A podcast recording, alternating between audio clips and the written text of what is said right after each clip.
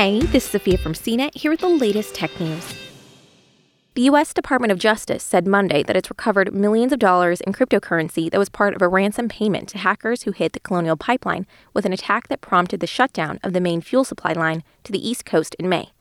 The government agency seized 63.7 bitcoins valued at about $2.3 million that was allegedly part of the ransom demanded by a group known as DarkSide, which is believed to be based in Russia.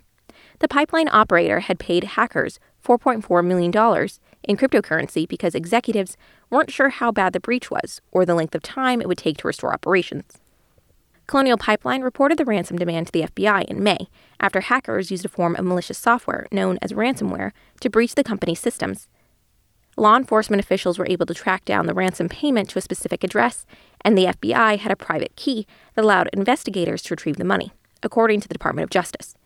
The Colonial Pipeline hack, which occurred on or about May 7th, resulted in a six day shutdown.